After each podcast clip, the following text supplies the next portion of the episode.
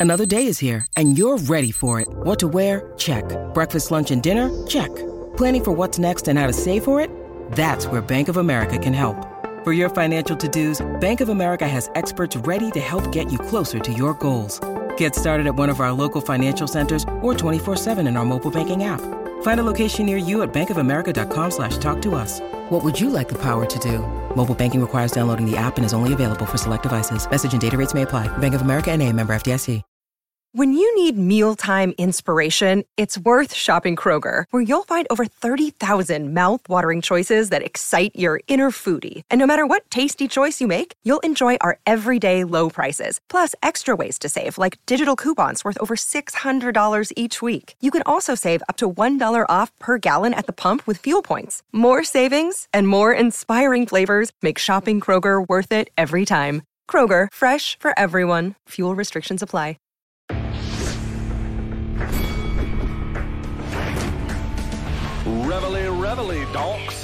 Look at us now, tip to tip. This is our life. This is our passion. That's the spirit we bring to this show. I'm Luke Thomas. I'm Brian Campbell. This is Morning Combat. Back like a bag habit. Jesus. I mean, could I? Fl- I mean, I, I'm the worst person in America. Back like We're a bad habit. Washed live, like your favorite pair of jeans. I'm just, I'm struggling today because I had to get up at 4 a.m. because that's life. Hello, everyone. My name is Luke Thomas. I am one half your hosting duo from CBS Sports and Showtime, joined by a much more refreshed looking than me. Still washed like your favorite pair of jeans, though. King of Connecticut, Brian Campbell. What's up, BC? How you doing, boss? Luke, I can clean up well to to cover the washedness, but eventually by the end of the show it'll seep through. I'm doing great, Luke. Why? Because you know I'm back at the controls here of the the best damn combat sports talk show there is. Period. Luke, this phenomenon is so strong that we had to put it in a song, and it goes like this. Whoa. MK is the color of your energy. Yeah. Whoa. Let's talk about fights and punani.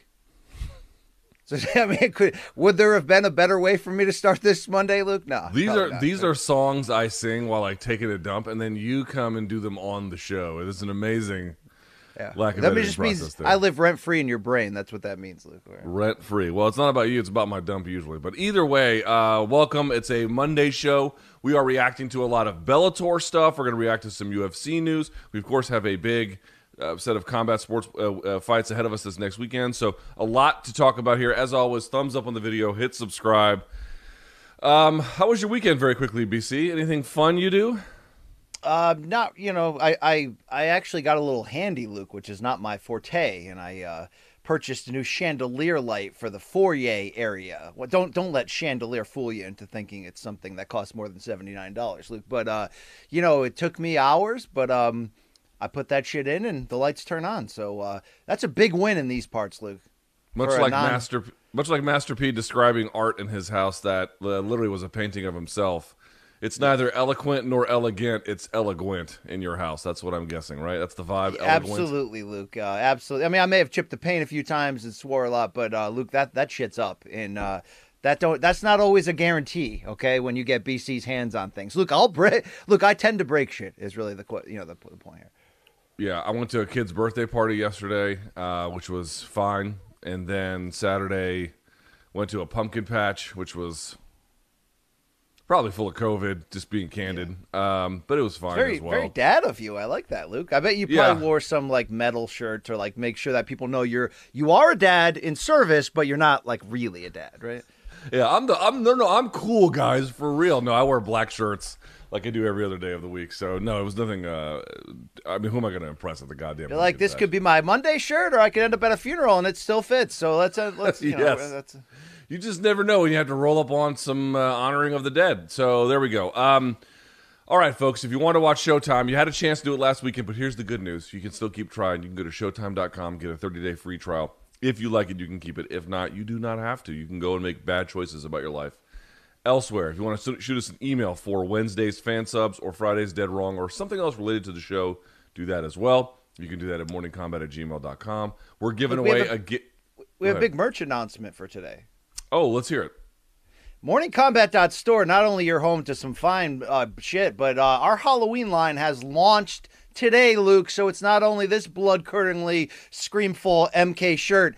You could get the Luke Thomas I'm Dead Dios de Muerta shirt as well, which is actually pretty damn solid. Check out our entire Halloween line at morningcombat.store. While you're there, F around in the uh, Factory Town MMA section. Maybe end up with a camouflaged or tie dyed dad hat. That's what we do for you here at the MK store. Wait, they really put that store that shirt up already? Yeah, Luke, you should check your own website. I'm uh, I'm looking now. I see it. Uh, I don't see that one. Oh, yes, I do. Yes, I do. Wow, would you look at that? They actually do have it up. Wow. And there's one of your boy looking. Um, I mean, I've never looked this cool in my life. I can assure you. I certainly don't look this cool now. But uh, yeah, they got one of the Dia, uh, Dia de los Muertos shirts. So um, that's fun. All right, Luke. I've never seen you this excited since uh, my face ended up on a Hawaiian shirt. I'm so Wow, tired. okay. My, my daughter, my daughter is strangling the fucking life from me, dude. I am barely hanging on today. Let me just tell you. Um, all right, what else do we have? Um, We got a great the- show that people yes, are waiting a great show. One last, into. one last plug before we get started. I know it's taking forever. The Apple Podcasts. Leave us a review. Make it five stars. If it's funny, we'll send you some cash. We're trying to scam the algorithm. You all know how this works. We're just being scam artists. But uh, help us cheat is really what we're trying to say. Help us cheat. All right, BC. With that out Very of the way, Gordon Gekko of you. Greed is good. Okay, let's keep it going. with uh, coffee. This is. I feel like it's more Glengarry Glen Ross around here, right? Coffees for closers, kind of a thing. Speaking of which, uh, by the way, show me your beer koozie or whatever that is. That's my official uh, Thomas the Hitman Hearns beer koozie, Luke. That's okay? a nice one. That's a nice one. I gotta say, where'd you get that? From the fine folks at Corona who do not sponsor our show, Luke. So maybe I shouldn't say that out loud. But hey, No, Corona, there's st- there's still time. All right, you sponsored this Globe the last year and a half. Corona, there's still time to sponsor this show. Okay, thank you. Who, who are you, Shannon Sharpe? I mean, these are just the worst takes. Okay, well, that out of the way, BC, let's go ahead and start the show. I feel washed. I look terrible. But what else would be new about that? Nothing, I suppose. We go to topic number one. Okay, let's start with Bellator if we can. It was Saturday night. It was in Phoenix, Arizona. Pretty decent rocking crowd from what I could tell. And a little bit of trouble, but in the end, some familiarity, or at least it, it, it- the main event going more or less according to what we thought it might. Vadim Nemkov submits Julius Anglickas in the fourth round of the main event. BC, did he get this win because in the way that he got it, which was that stoppage in the fourth? Did he get it because he was just too dominant, or and largely controlled it, or did he, uh, despite being vulnerable, escape by the skin of his teeth? Oh no, this was this was dominance. This was because Vadim Nemkov really is that guy, and we had a maybe with the last minute change of the opponent, Rumble Johnson out and Glitskis is uh, in. Of course, we're talking to ourselves into some kind of romanticized Daniel Cormier 2.0 alternate. Nobody gave him a chance type of story arc. And to Anglickas' credit, Luke, he came in in incredible shape, nine fight win streak, and he let that right hand go and had a moment there against the champ Vadim Nemkov by rocking him with that right hand. But Luke, that was it. Because this Vadim Nemkov is perfectly well rounded across the board, and this fight just further, you know, announced this guy's poise is championship level. Yeah, rightfully so, he's the champion, but it's it's sort of next level mixture of the Fedor cyborg coming from Team Fedor there, but just a smart 28 year old fighter in the midst of his physical prime who is really putting that argument together, Luke, that, okay, you know, I, I really might be the best 205 pounder in the world to do this on short notice in a tournament that's that's not forgiving for the champions at all. It shows you what we're dealing with here, Luca, a, true breakout performer. And I thought the way that uh, Nemkov showed that motor, getting it to the ground, and then just coming up with 79 ways to try to finish this guy, playing with his food until he found the right one. Look, that's some dominant shit there from a guy who's, uh, you know, maybe robot in terms of his, you know, demeanor, not robotic at all in the way he fights. How much do you dock him for getting dropped in the first? I, do I don't dock him. I don't dock him, Luke, because he got back up so quickly and then he led it right to a takedown in which he worked well from top position. So it was a hiccup, it was a mistake, but it wasn't, you know, he didn't have to dance around and fall down and, and really where where it's a conversation point. Did you ca- it sounds to me by the angling of your questions, Luke, that you came away from the Vadim Nemkov experience questioning some things. Okay, so I why did, don't you yeah. why don't you step up to that microphone and hold it like a grudge for once and tell the people? I think he's got a tough fight against Corey Anderson. I'll put it that way. Coming up, I mean, why did that punch get uh, the land, the right hand land of Anglickas? It landed because he goes, uh, he he jabs to the body, and then comes up to the head when the hook is coming. So rather than punch, punch, and then rolling under the hook the way he was supposed to, he just stood straight back up, and as a consequence, he's right in line for the right hand. Dude, you do that against Corey Anderson, your night's going to be very, very short. I mean, listen, the ability for him to not get rattled, to get literally right back on his feet, as you indicated, and then arguably win that round. I thought he won that round. Big John, who was calling the fights cage side, he had him win that round. The next round was what, 10 8 or something? I mean, it was terrible for him. And then he eventually just closes the show. I mean, and Glitchkis looked like he was almost out of there by the end of the third, maybe even earlier than that. But certainly, like he goes back to his corner at the end of the third, and you're like, dude, he is he's not going to make it very far after this. Surprised he made it that far. Like Well, obviously, he is Nemkov's- Lithuanian. Luke, he's Lithuanian, so they're Yes. we're we're very uh, Ve- very important that you long-suffering. very important that you interrupt me right there. That that needed to be that needed to be done. But the point being is, uh, there's you can see him getting dropped here on the on the on the screen. He obviously has many gears to go to, and Glitchkis is well rounded. But as we kind of thought pre-fight, uh, a guy like Nemkov has the athletic ability, and he has um, you know good fight IQ, good discipline to go back to that, and obviously to get the the the finish the way he did after trying for the straight armbar and everything else. Like every part of that was like right, that's Nemkov. But I don't know. Early in that fight, dude, with the way he is coming up that way and not anticipating punches that you've got to know are coming against what we saw about Corey Anderson, which I know we'll talk about just a second. I'll say this: I think Nemkov is in many ways who we thought. I also think the still developing part of his game. It, it, it may play a role when he fights Anderson because it is a liability and it is real. Well, if if the bigger headline is still we got a fight on our hands between Nemkov and Anderson at the end of this tournament, then I fully agree with you on that. Do you see a fatal flaw? Is that really what you're establishing? I saw a guy who took on a, a last minute foe who was coming in there with nothing to lose, and while trying to figure him out, he caught. He got caught. Luke, you know it happens. I didn't see necessarily a fatal technical flaw that can resurface itself. But Luke, before Saturday he back- night, he went, you? he went back to it after he got dropped in the next round too. That's what bothered me. He went Well, right let me let me ask you this. Did you consider Corey Anderson a one-punch knockout threat before Saturday night? I'm not sure I did, Luke. We'll talk about Anderson in just a second. I guess all I want to say, I guess all I want to say about Nemkov is, in many ways, he delivered on all of the things that we thought he could. But I do think, to your point, semi late notice, doesn't really know this guy, blah blah blah. But the fact that he went back to that combination a little bit later in the fight tells me that, as good as his striking can be, um, it's it. We may need to dial the evaluation of that back a little bit if those are the kinds of punches he's getting caught by. Not fatal, but certainly important, and against an opponent who might be a little bit slicker and can anticipate these kinds of things. I mean, listen, what would, if this had been the Corey Anderson fight? Do we think he's going back and getting the takedown that easily? I don't. I think he got that easily against Anglickas, but I don't think it's going to work against Corey Anderson. So Vadim Nemkov did himself right. I thought he rallied. I thought he showed a lot of important fight attributes. Please don't misunderstand me. But he showed some weaknesses here that should not be overlooked too.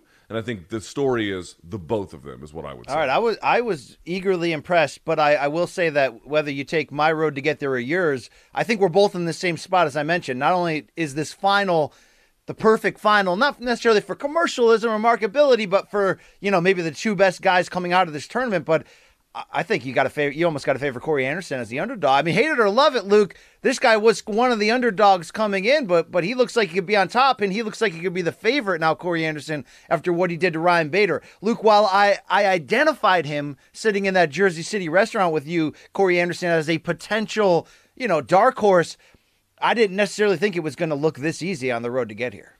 Yeah, so let's get to him because it's the far more interesting of the two stories. Let's talk about topic number two here, which is Corey Anderson. Corey Anderson, I mean, my goodness, 51 seconds blasts through Ryan Bader, drops him with a, what I mean, one of the most perfectly timed punches you'll see in MMA. Just great reactive decision making. Throws it, drops him, clinically finishes him off, and just he looks. BC, let's start here. Has Corey Anderson, to your mind, in all the years we've been watching him, Has he ever looked this dialed in, this good, this in control? I mean, you know, the only flash I've seen before was the Johnny Walker fight when you realized the experience difference was going to be more than enough and that he had figured something out and he was on his way to victory. But that's also a, a matchup against a, a, a lower guy trying to come up. At this level, at this point, when you and I both came around and said, look, pick him fight, close fight, but I think we're kind of feeling Bader, or maybe I was. I'm not sure who you were feeling at the end. Same, I was feeling Bader, Luke, because of the boxing, because I'm thinking he's going to be able to keep Anderson from taking him down. I didn't see Corey Anderson making this next level leap up above here with not just the one perfect counter shot to drop Bader, but the the speed in which he went for that. Look, he pressed fast forward twice on his remote control and went in there, and it didn't even matter if that ground and pound was was hard, fast, or clean. It was just so much of it that you're going to make a referee stop the fight, and that's exactly what you do when you have your opening. This guy, the momentum he's riding is scary when you're now doing this because I thought Bader was the more well-rounded fighter. I thought he was a guy who was going to bounce back from that title loss. Uh, now we got to have a different conversation, I think. But even pause the Bader one. Corey Anderson's freaking here, Luke. And what is it about the way in which he exited, which is a very rare situation? He he got out of his UFC deal early. Maybe that pending sort of medical issue he had played some kind of role in it. But he basically got out of his deal early, signed as a free agent for what he's saying is not only more money, but like life changingly more money. He rebounded from that fall he had in the health scare, Luke and now he's like the happiest man on earth, and it's playing into his performance. He's not the first free agent we've seen come to Bellator and say, "For my interest, this is the better play." But that seems to be a big part in freeing this guy's mind to just go out there and fight. Luke, he looks damn great because he's on point with everything. It's a great point. I do think the fact that he feels valued and is certainly in a much more materially comfortable place than he was probably previously can only add to it. I just also got to say, dude I'm convinced. I'm convinced. Like, I've never thought Corey Anderson was a bad fighter by any stretch of the imagination. I always thought he was good. I didn't think he was great. And I won't think he's great unless he wins this tournament. But I got to tell you, I am convinced about his chances. After what I saw over the weekend, I'm going to favor Corey Anderson to win the entire thing. I do think Nemkov can beat him. I think it's very close. But if you're asking me my pick right now, I feel like Corey Anderson deserves that nod. His precision, his timing, his punch selection, his preparation, his experience prior to getting here, his wrestling acumen, everything is on point. He's, as you mentioned, only 30 years of age. Dude, he has thoroughly convinced me that he deserves to get a new look, not just from people like me and you who are paid to do it, but everybody else. And if you don't, I think he's going to have a bit of a wake up call, win or lose, by the way, in the finals of the Grand Prix. He is so much better. He is so polished at this point that whatever impression you had, and me too, by the way, guilty as charged about this guy coming out of the UFC and into Bellator, I had one expectation. Ladies and gentlemen, it's time to take those expectations, ball them up, and chuck them in the garbage. This is a different guy who's got a different mindset, as BC pointed out, and he's got a different skill set too, or at least at a bare minimum, a massively improved one. Dude, that timing, I'm not saying it's as good, it's not as good, but it reminded me the first thing that came to my mind was the punch that Bud Crawford sat down Kell Brook with. That little tiny window he was able to throw it based on the recognition of what Brook was trying to do. It's not as polished as that, not by a long shot, but same kind of situational awareness where they know what to look for. They had a jab counter, they had a get out of center line overhook, or, oh, excuse me, overhand counter, and he was able to make all of it work in short succession. Dude, he beat him in 51 seconds cleanly, cleanly. Yeah, there was so- no deny. I was, I have to say this, dude. We did that sit down, as you mentioned, in the Jersey City restaurant, and we kind of gave Corey Anderson what do we thought dude, we did not give him enough due. We we sold him short. We have to admit it. Well, I, I, think well, he is Luke, very much okay. your Don't don't now. don't we us in this. I may have picked against him in this Bader fight, Luke, but I was I- I picked was talking up the, the the praises of this guy. I didn't think again he would make this I'm type of we didn't we didn't shit on him. We didn't shit on him. Okay. But Okay. did we All dead wrong, you assess hear. his up? Jose, did we accurately assess his upside? I don't think we did. All right, at least half of us didn't, but that's fine, Luke. Uh, he's 32, not 30, so I'm dead wrong here, but point taken just the same. I did want to ask you, as much as we're talking about how confidence and happiness wise, he looks like a changed fighter, and uh, he did have that loss, like not even you know a year and a half ago or whatever against Jan Blachowicz, and it was the the only loss in his like seven or eight fight stretch right now, and it was pretty convincing. Do you see any difference, like? Uh, in terms of what he's doing technically from that, or is it just he got caught in this one and now he's so on point that he's kind of just playing in another atmosphere above what we thought his ceiling was and he's going for it and all that stuff? Uh, did you see the same in that Blachowicz fight, or did you just see like a completely different guy? I think that Bader plays into his strengths a little bit because the problem with beating Blachowicz and Adesanya encountered this too is he just lays back. He's very judicious. He'll fire on you if you get reckless and you really charge over him or really try to push him around. Yes, then he can be deadly. But if you just let him do what he wants to do, he's very, very patient. It was a counter right hand. Remember, at the, it was a kick that uh, Corey Anderson threw a leg kick and he got countered. Well, he threw a leg kick within punching range, so you know he just made a sort of a miscalculation there. Um, but the thing for me is, you know, Bader probably made Corey Anderson look a little bit better. But here's the thing: we don't have to worry about Jan Blachowicz by the way, they're one and one. Keep that in mind because Corey Anderson has a win over him. Granted, from years ago, but he does have a win over him. They're one and one. Nemkov doesn't lay back. Nemkov brings the fight. Now that's usually to his strengths, right? He's pushing into you. He's making you work. He's overwhelming you. Uh, you know, a guy like Blachowicz doesn't really do that, which makes Blachowicz a little bit harder to beat, and sometimes it makes Nemkov harder to beat. But against Anderson, I wonder if that might make things a little bit better for Anderson's chances. Could be, could be. All either way, he's got the go get it right now. And, and were you not blown uh, away?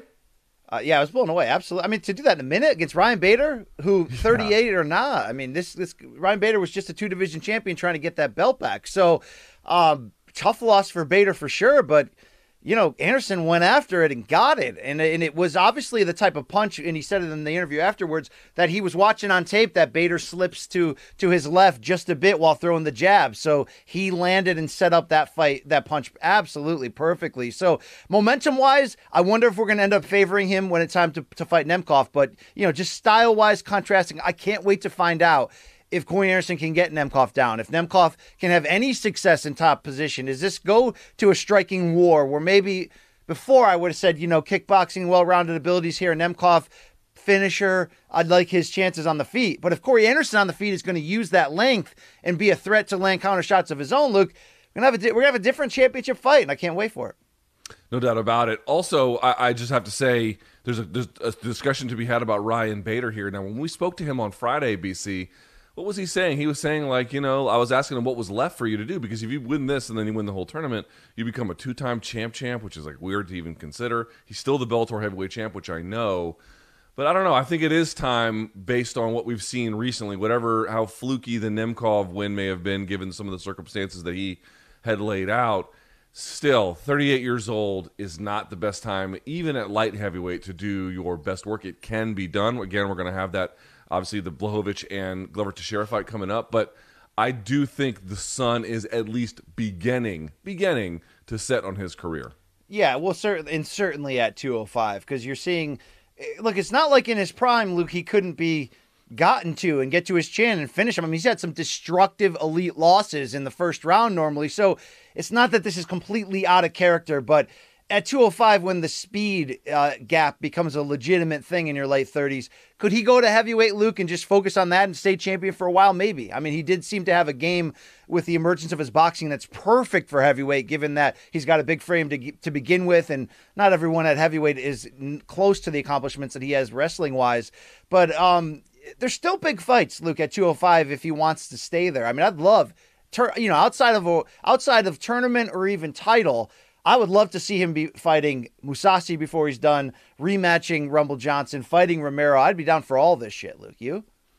Yes, I'd be down for it too. But I, I do think that this tournament and you know everything that happened against Nemkov, I, I I'm with you. I think he can still take fights at 205 if the right one emerges or that makes sense, or he can get. Let's say um, Anderson wins the whole tournament and he gets a shot at a rematch with him, which, which will also be a title shot with like one more win in Bellator. Which, by the way, I'm not saying Bellator sh- uh, title shots are easy to come by, but sometimes because the divisions are smaller, they're not necessarily as difficult. One win could put him right back in there. Would I take it if I was him? Yes, I would take that under those conditions. But I would also kind of begin to prioritize the heavyweight component of the career because I do think there he's still going to have speed advantages. He's going to be a, a size that is going to be compelling and agile, but still strong.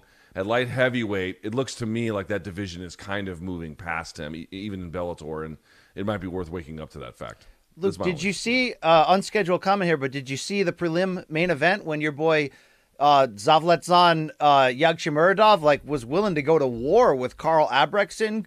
Uh, uh, Carl gets the decision in a close fight, but Luke, that was a uh, former Grand Prixer and your boy uh, Davletzan, and he came he came came to fight. Luke, you see that shit? I did not. I did not. Didn't he lose? He lost, but that was a fun ass fight with with momentum swings and and wild kick attempts. It was uh it was some good theater. Like you should have you should have caught that. All right. All right. So before we move on from Bellator, what is your sense about the finals? Anderson versus Nemkov. How competitive is that in your mind heading into those the finals, whenever those may be? Well, I, I just gave you a shit ton of analysis directly on that, Luke. I can only put some more uh, on top of that favor? shit. Who do you think? and favor? just say, uh, well, like I told you earlier, I think we're we're all, we're both going to end up favoring Anderson by the time we make uh, you know we get to fight week for what early 2022 and we make our pick. As of right now, momentum is a thing, and if you're going to pile on top of your momentum a 51 second finish of Ryan Bader with the type of you know power in your counter strikes that we didn't think you necessarily even had. Yeah, bro, this is uh this is legit, Luke, and that's with everything I said good about Nemkov. And that's if you're Bellator, Luke. It's look. Here's the deal. If you're Bellator and you have a lane once in a while to make that argument and say, look, right now we might have the best featherweight or light heavyweight in the world. Look, I'm all for like debating those arguments. That's fine.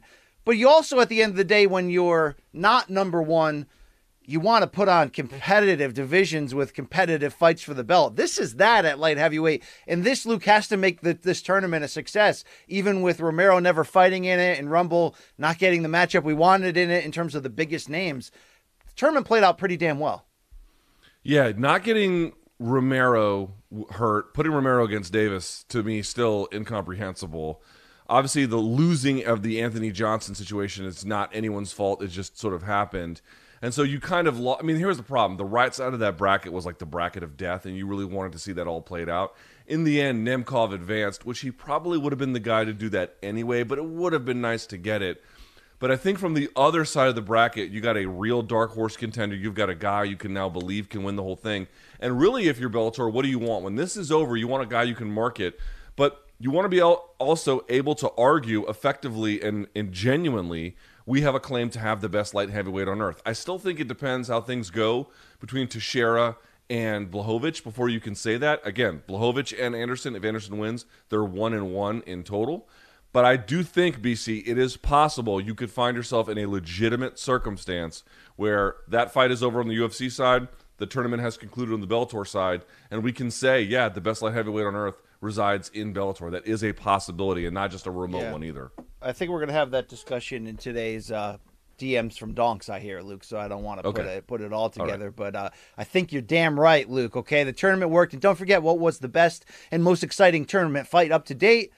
Rumble Johnson, Jose Augusto, Luke. Yes. That was some some weird sloppy shit, but that was that was fun while it lasted. It was fun while it lasted, is the perfect way to put that. All right.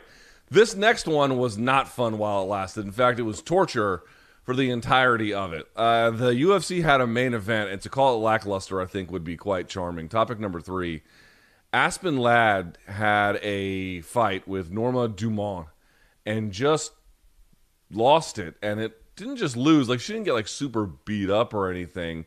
That was a terrible fight. Terrible in its execution, terrible in the fact that Aspen Ladd had no seemingly second gear to go to. BC, how do you assess how this fight went, and who do you principally blame for that?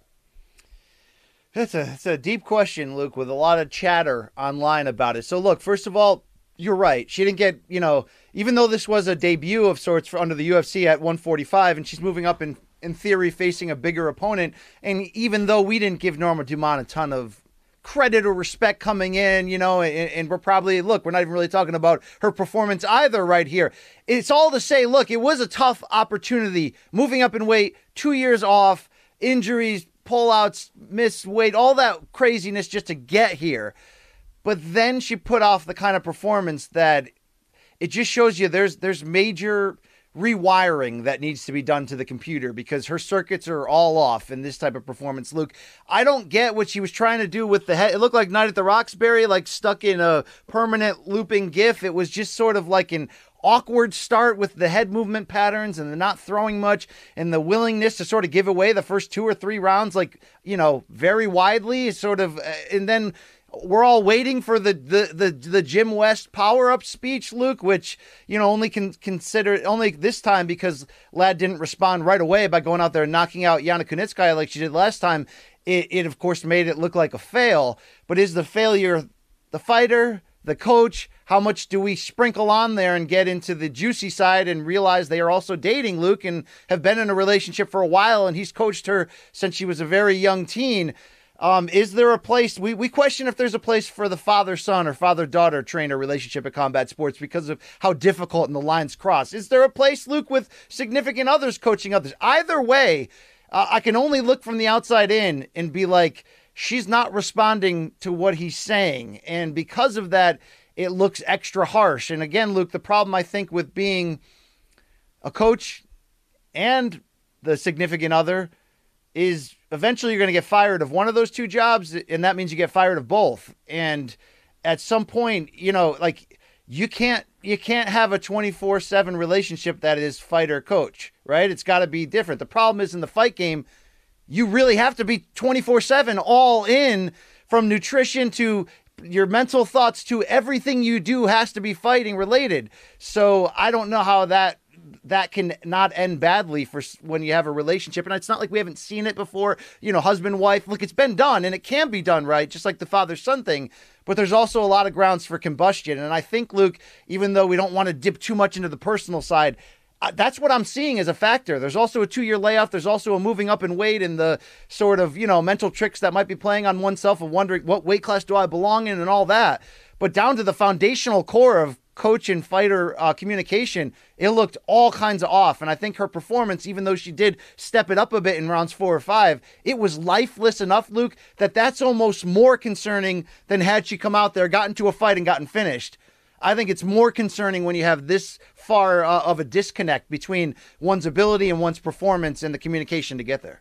Yeah, I think the reason why you feel that way, and I think a lot of people feel that way, is because if you get finished within two rounds, it's like, well, you went for it and – it didn't go your way. You took on potentially some risk that caused a fight ending sequence, and okay, live to fight another day. But when you go five rounds and you look bad basically in all five, you just got audited. You got audited. Every part of your game that is even remotely relevant had a chance to make itself known and impactful and essentially didn't. I mean, dude, do you know how many strikes she landed in the first round? Do you know? No, I don't, Luke. Three three. She landed four in the second, nine in the third. So through a regulation MMA fight, she landed 16 total strikes, single digits in every round. She had 12th in the fourth round, which is nice, and then regressed back to five in the fifth. These aren't like that's just total amount landed. Dude, her numbers before this, where she was averaging almost three and a half strikes a minute, a minute, and she gets down to this this was a bizarre performance for me. I actually think quite highly of Aspen Ladd in the past. I mean, she's had some ups and some downs, certainly on the scales and, and uh, other places as well. But I, I, tend to think highly of her ability. This was a weird, we. I mean, you took this fight on short notice because you wanted to do right by management. Okay, fine. And then you thought maybe this might be a good opportunity for you to, to win. But dude, like there was no answer for the jab. If you don't have an answer for the jab, why are you taking this fight? Um, well, look, a, when she's at her best, and and this is why like you know the the Jim West like some like I'm not saying that he's like this is the wrong. I'm not saying anything really. I'm saying there's been times where he's been able to light that spark, and she's an absolute force out there. I remember when she walked into the cage uh, before this fight started, going, "What's like? What's with that look?" She just had a look that was sort of like, "Oh, we're here, okay." Like it just didn't. Something seemed off. So to see the yes. performance mixed with that, yeah. I mean, and it, it's one way to say an audit, but Luke I don't think this was like, oh, ev- everything she tried got stuffed, so she just basically didn't have a plan C or D. I don't think she. I think it was a failure to launch, Luke. I don't even think she got audited. I just think that she. I mean, uh, she looked like a broken robot out there. Just looked like just the the whole patterns where it's like a Chuck E. Cheese when the guy that's supposed to be playing the banjo in that Puffy band is instead doing like you know uh, crazy hand signs. Luke, it, it it doesn't make any sense. Well, I'll meet you halfway. I think that's a little bit fair to say. Like, you know, part of this was she just couldn't really get going. True, but when you're com- when you're faced with the same problem for roughly 25 minutes, or let's say 20 minutes, right, something like that, where the jab is being stuck in your face and you don't have an answer for it. Yes, I think it's a bit of a middle ground between you know how much are you competitively in a mind space where you're able to like you know marshal all of the forces that you have to potentially win, and how much of that is your inability to actually muster those things is a consequence of knowing you don't have an answer for this. I mean, it's a bit of a chicken and the egg scenario, but I don't think you could fully remove one consideration or the other. Both are probably playing a bit of a factor here, but to me, you know, at this stage of her career, we're missing weight, moving up a weight class, and having a performance. It's not that you, I don't like I'm judging her for losing per se. It's just that the the lack of another gear, another option to turn to, whether it was motivational, whether it was tactical, whether it was some combination of both, really was I think a major setback. This is a bit of a bad time I think for Aspen Ladd's career. Hopefully she'll have sunnier days in the future, but this one is not quite it. Which leads us, BC. Well, hold on. I gotta I got.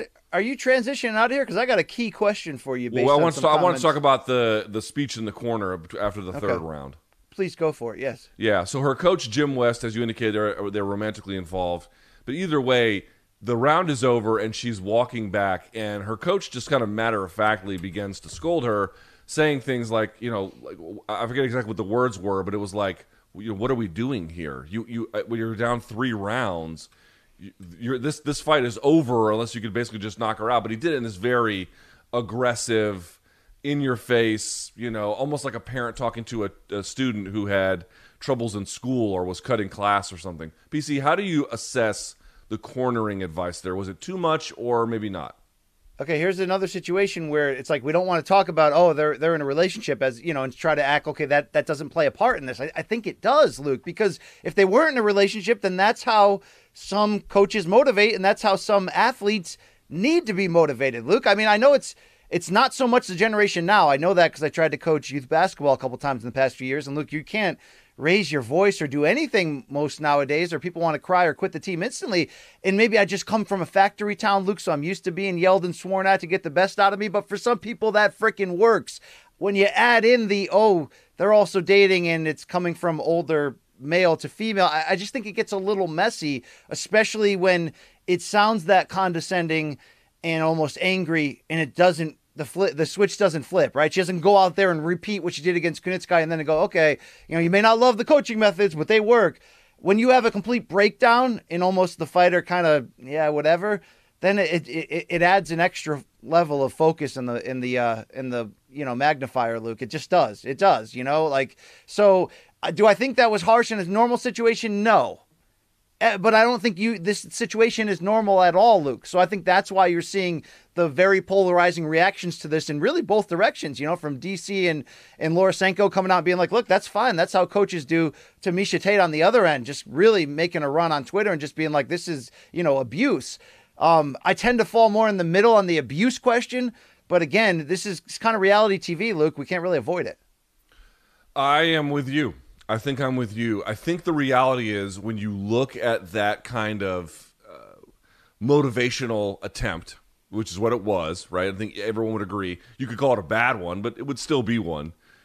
And it doesn't get you meaningfully closer to anything that you're looking for, then you have to recognize that either the the tactical way in which you are speaking or even at this juncture you know just trying to will her into something it's not working. It's not working. I don't know what the right answer is once you realize it's not working except maybe to call it off because you can get injured in a fight but surely he must reflect on this episode and say okay what worked and what didn't and probably a lot of it didn't work. The part about scolding and this being like bad for the fighter i mean here's what i would say. I saw a lot of fighters come out and say as you mentioned miesha tate and landy uh, or excuse me um, uh, Lando of uh, Vannata was out against it. I saw some other ones too who were like, you know, there's a limit between angrily motivating through fire and brimstone, and then depressing through scolding, the kind of thing that gets a fighter to, to perform. But I would say, and push back to that, a lot of fighters disagreed, as you indicated. Laura Sanko, obviously, has a fighting background as well, and then Daniel Cormier. Dude, these things are very much preference based. One thing I have learned uh, through the fight game, watching, is when fighters have disagreements about what best practices look like, you should listen to them because they're all basically correct everyone is going to have a slightly different system, in some cases, even radically different system by which they have a relationship with their coach, what kind of motivational tools from those people actually work for them, what kinds don't. And we don't really have a window into how those things get developed and molded in the training room. We don't know what uh, you know uh, Aspen is okay with and what she's not okay with. Jim West came out and apologized for being a little bit harsh, but kind of indicated that these are things that they had done in the past. But here's my point fine. Everyone is on board with it. Everyone there looked at it and said, this is a thing we normally do. Everyone else butt out. Okay, no problem. I go back to what I said before. It just didn't work, dude. It didn't work. So my only yeah. complaint would not be that he violated the sanctity of what corners do. It would just be when it's all said and done, dude. Did, you, did that shit in any way change how you guys were operating? It didn't work at all. And uh, by the way, anytime you have a weird fighter coach relationship of any sex or anything, Luke, when the trainer is such a commandeer of the attention and sometimes get like remember when Teddy Atlas was in Michael Moorer's corner. He did lead him to a heavyweight title, right? But he had to uh, do theatrics and pull Moorer out of there and sit on the stool himself and just and it, you know, event, inevitably it almost where you know the fighter gets jealous or starts to think the coach gets too much attention. So you already have that to begin to deal with when you're implementing a style like that. But Luke, you mentioned Jim West came out and apologized. I do want to read his Instagram post to you and ask you a specific question. Here was the quote here. Tonight was not our night. It's been our night many, many times at the highest level, but not tonight. I blame myself. Though it may not be my fault, it's not up for debate. I take all the blame. Yes, after the first couple rounds, I may have been a little harsh, but I know Aspen, and at that time, technical conversation was not in the cards being down three rounds. Nonetheless, I own it, and I'm sorry, Aspen, from the bottom of my heart. I will continue to be better each time. And then he went on to tag a bunch of uh, media members in there to make sure everyone saw it. Luke, I have. Uh, I got a pretty extreme problem with the uh, it's my fault, even though it may not be my fault. I still take the blame, dude. That's not that's not that's not coach that, that's not coaching right there. Like you want to, come on, you know what I mean? Like that's like that that's a little it's a little too far, Luke. Don't you want to come out and do nothing but support her and put all the blame on yourself and and sort of like protect publicly now that this has spun out to become a public thing don't you want to protect and snuff that out and be like look yeah it was look we had a break you know it's on me. I, I need to be better. We'll take care of it. Instead not of like you, you know it's not, it. it's not that well look and that's a dick thing to say publicly luke. And, and, and as much as again we don't we want to avoid you know well they're all showing a relationship. Luke that that plays into how people are going to respond to this. It just does dude. It, it's it's it's uh all right. There what, well, i'm trying to understand what sentence in particular is the one that drives you nuts? Uh, saying outright it was my fault, but then instantly, uh, you know, hedging that with, although I'm not sure it is my fault, you know, I must take the blame. I always take the blame. Like, really, bro? Like, oh, I see. Yeah. A, a, real a real leader or coach would would just take the blame there, right? And then fix it behind the scenes, especially with this thing spiraling into like a, you know, Yeah, but here's the thing. I mean, I know what you're saying. Like, the. If if you're going to do an apology, do it the right way. I get that. I'm not so sure he's wrong. I'm really not so sure he's wrong, honestly. I feel like um, I feel like we got a window into the particular kind of dynamic that involves two people that have to your point, I think well raised that are going to have a complex different set of interactions that have nothing to do with cornerman trainer fighter that are going to bleed over into it and affect the way that it looks and we're all going to try to make judgments about it based on just one aspect of it that clearly was not working and that could get into difficult territory. Like, dude, like, did he really violate some kind of trust between he and Aspen? I don't know that he did. Did he do something he's never done before that hasn't worked before with her? I don't know that he did. It didn't work that day. I can say that for sure.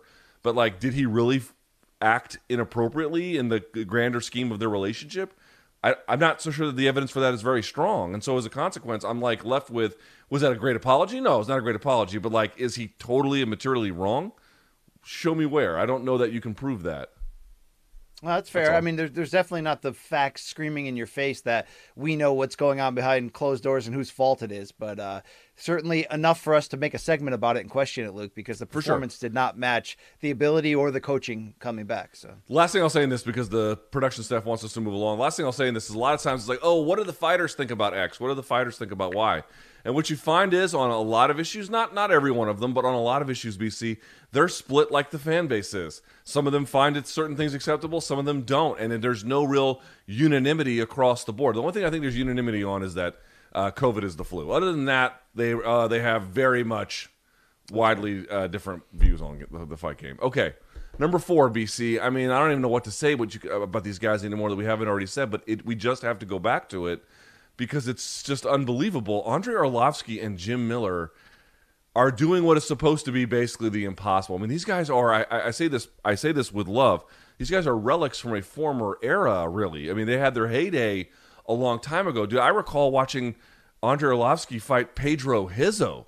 You know, I mean, what? I mean, this is a. Comp- I can't believe they're still around, but they are still around, and they're deep into the twenties in terms of the number of wins that they have on the record. I think a guy like Jim Miller is maybe one or two wins away from setting the all-time most wins in UFC history record. BC, what can we say about Andre Arlovsky and Jim Miller, who got a knockout stoppage in his win? Uh, uh, Arlovsky winning via decision that we haven't already been said. These guys are unbelievable Ironmen.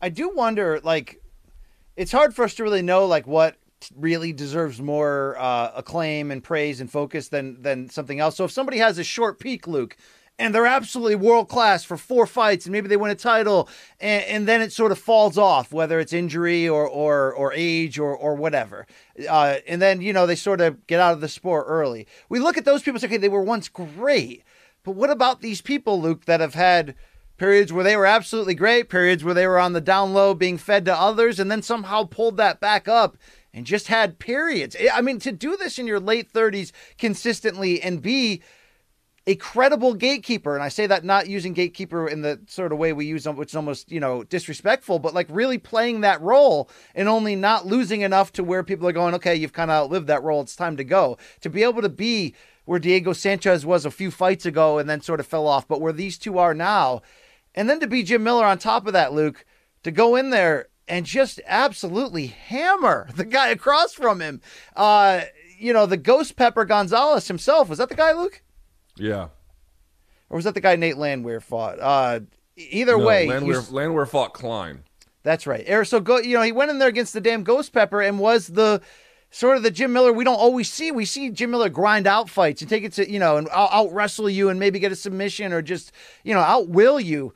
He went out there, Luke, and found an opening with that lead left hand and just milked it. I mean, he just took this guy apart with it. So then to see him do that and I mean, you know, he just set once again the UFC record for most appearances. As you mentioned, he's about what one win away from tying, or two wins away from tying Cowboys' record for most wins. Him and Demian Maia are tied right there. You know, as long as him and Cowboy keep staying active, they're probably going to keep flip flopping these a few times. I'd almost rather see them both in a retirement match, Luke, where uh, both have to go home, and whoever wins if they're tied in the wins record against each other wins the wins record okay for as long as that will last uh, you know either way luke yeah i'm going to sit here and tip the cap to a great warrior in jim miller do you believe there's any chance luke that his goal of fighting on UFC 300 after doing the same on UFC 100 and 200, joining Brock Lesnar as the only you know fighters to do that. Do you think he can get there? They're estimating on the broadcast that it would take another four or five years at this pace. And what? He's already 38. No, he can't do that. I mean, he might. They might try when we get to that point, but in general, no, he can't do that. Okay. I'll say this, dude. I, let's start with Arlovsky. I mean, he has figured out a hack, and we knew this. We called it on Friday. We're like, dude, this is what Arlovsky does now. You know, he can't go back to being what he was, dude. Arlovsky used to be a heavyweight gung slinger. I mentioned the Pedro Rizzo fight. You can go back to a lot of fights where he was doing that, and some of those he won, and some of those he didn't. But he did it a lot. That's not what he does now. What he does now is he is careful. He manages risk. He manages the rounds, and he finds a way to get these heavyweights who all want to ascend the ladder, but who just don't have another gear to go to. He he borrows a lot from Blachowicz, dude, slowing the fight down. What here's what he makes them do. He doesn't allow these new heavyweights. When I say new, I mean relative to him. These generationally different heavyweights, really. He doesn't allow them to use all the tricks they've been using to that point. By slowing the fight down and not engaging with a firefight, now what they have to do is they have to they have to use skills and tactics to control Arlovsky, find the right range, land the right punch, exit, or take him down or whatever. And as we know, he's got pretty stout takedown defense. In other words, he's making them, he's like, if you're going to beat me, and some of these guys are going to beat him, right?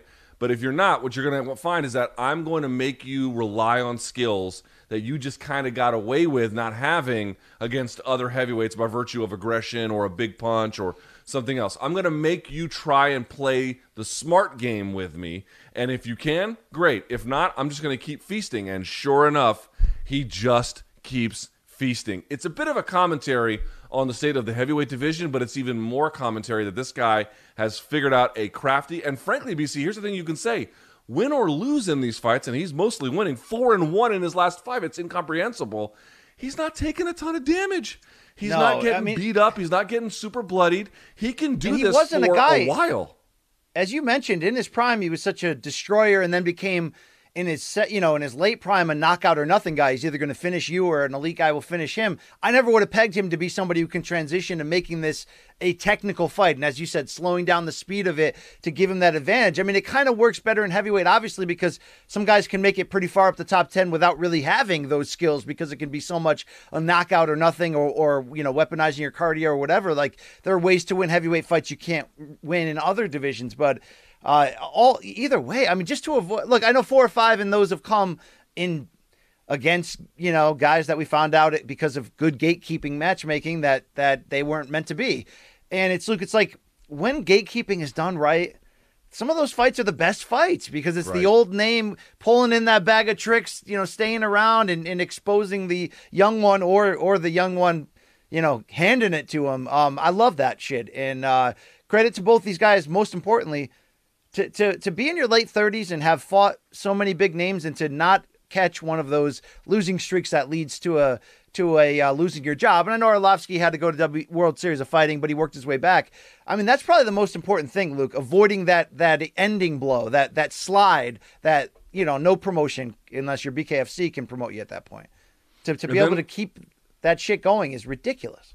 It's it's very hard to do. He's making it look way easier than it is, and I'm blown away by how impressive this run has been for him. Again, it doesn't really change exactly how far you think he can go, but it definitely makes you rethink how far he can make this whole process work, and that seems to be for now no end in sight. On the case of Jim Miller.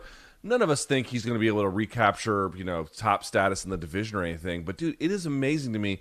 He has been at it as long as he has. Again, he's from a different era as well. Although, although Arlovsky's even predates Jim Miller's in certain ways. But to be out here doing this and you're still beating young competition and now you're stopping them with strikes, it just tells you that this guy has to be a martial artist in the way in which he lives his life. There's no way to not make this just who you are every day when you wake up, applying the skills, learning new trades in the gym training, in the gym working, in the gym coaching. You can't have a life that's kind of in and out of the gym and then do what Jim Miller does at this stage in his career. You only get to do this if you've lived the life inside of it and you've got so many tricks and so many tools to use that even these young bucks coming up, they just can't quite hang with you. It is so impressive what he has done. Well, look, it's a testament to his work ethic because I think the reason why you don't see guys that have had big highs, and to J- although Jim Miller's been, you know, he's had a season where he was elite, certainly, and on the verge of, of, of real title contention. You know, he didn't have the highs that Arlovsky had, but I think when you have big highs and then they fall apart, not everyone has the work ethic to you know, to to give everything you have when your ceiling may never be a title shot, right? And I, you know, and, and so, you know, Jim Miller may wake up every day and every week fighting to get into that title contention and still fighting to do it. I don't know if that's his goal or not, but you have to fight with that goal to stay relevant for this long. Because how many times I think it just comes down to pride. If someone's like, I can't be as good as I used to be when shit came easy to me. I don't know if I have that same work ethic to adapt and learn and just be in amazing shape and be ready when the phone rings as Jim Miller always is. I'm just hoping this Jim Miller victory tour, you know, final lap really gives him a chance to make some money and to really get applauded because um, you know, he may not have had the personality even to have a cowboy like run where he was like the darling of fight fans the real fight fans know and love this guy. So I hope he can make a little bit of money on the way out, do some Micky Ward type matchmaking, meaning, you know, that Gatti Ward fight, the first one, Luke, came at a point where both were kind of down on the. I mean, you know, Gatti still had maybe one more run running for a title, but they were on the both on sort of like, okay, we don't have anything else to do. Let's match up against each other. Um, hopefully there's one of those or two of those for Jim Miller. That perfect old guy fight where he could put on a you know put on a fun clinic and we can applaud him. Would be amazing. All right, last but not least, BC, it was a busy weekend in combat sports. Point number five here, if we can do it. Simple question Who stood out to you in this combat sports weekend for reasons, good or bad? Luke, I got to go good here on a guy who's inevitably going to become a, a, favorite of this show if he keeps this up. Nate the Train Landwehr. Uh, Luke, this guy is hick-tastic, unabashedly, but he's also, even though he's been alternating wins and losses of late, kind of figuring out how to fight uh, down there at MMA Masters in Miami. He went in there against Ludwig Klein, who uh, came in shredded and, and knew what he was doing as a boxer. And Luke, to see Landwehr, you know, not have to necessarily dig into the blood and guts Darren Elkins style, although him and Elkins combined to make a very fun blood and guts fight, to kind of start to realize that he's in such great shape and he's evolving maybe faster than we can tell on the outside looking in. To see Landwehr go out there and put on that type of performance submission wise when he's known as really just being a brawler and as a pretty heavy underdog getting a late submission win with the kind of uh, you know choke anaconda choke that he had locked in earlier and almost had it, but just stayed after it. Luke, um, he didn't necessarily have to go berserker to get there. And you know, every time he talks in the post fight interview, I'm going to probably play it on Have You Seen This Shit? But uh, this guy's wild, and uh, this was a, a, a, step forward in a lot of ways. No denying it. He looked. His opponent was jacked, by the way. That dude Klein, he was yeah. he was huge. Although I thought Din Thomas had the best advice during that fight, which is, dude, Nate Landwehr. He, he's not quite as technical, at least from standing at range, as Klein, but he can just get in your face and just make it ugly and grimy. And that's exactly what he did, and he got the win. Pretty goddamn impressive, I'll say. For me, it's not for reasons good or bad in terms of who I'm highlighting. I could not believe this. In fact, BC, tell the truth. When I saw the result, I texted you being like, "How is this possible?" It is possible. Mikey Garcia, a four weight champion, goes in there in a mandatory. If, I'm, if I get the details wrong, no, BC, not a, Luke, not a mandatory. Let's be honest. He was supposed to fight Rougarou.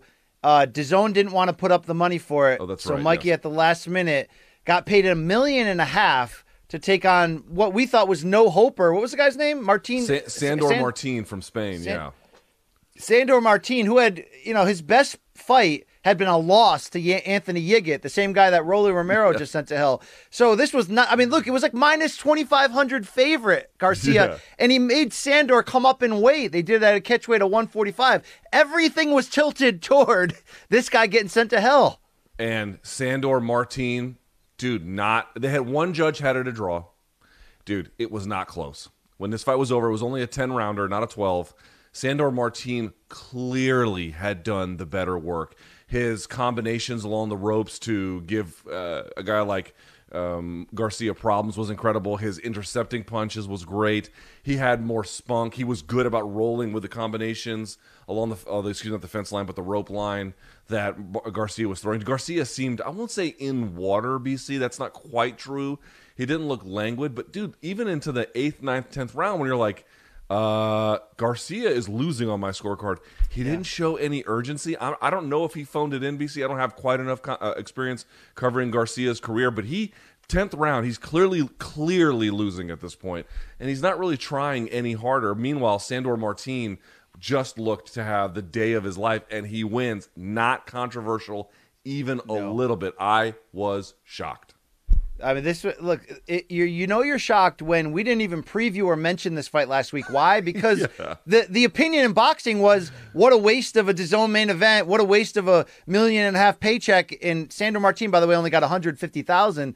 Uh, so it, it almost didn't.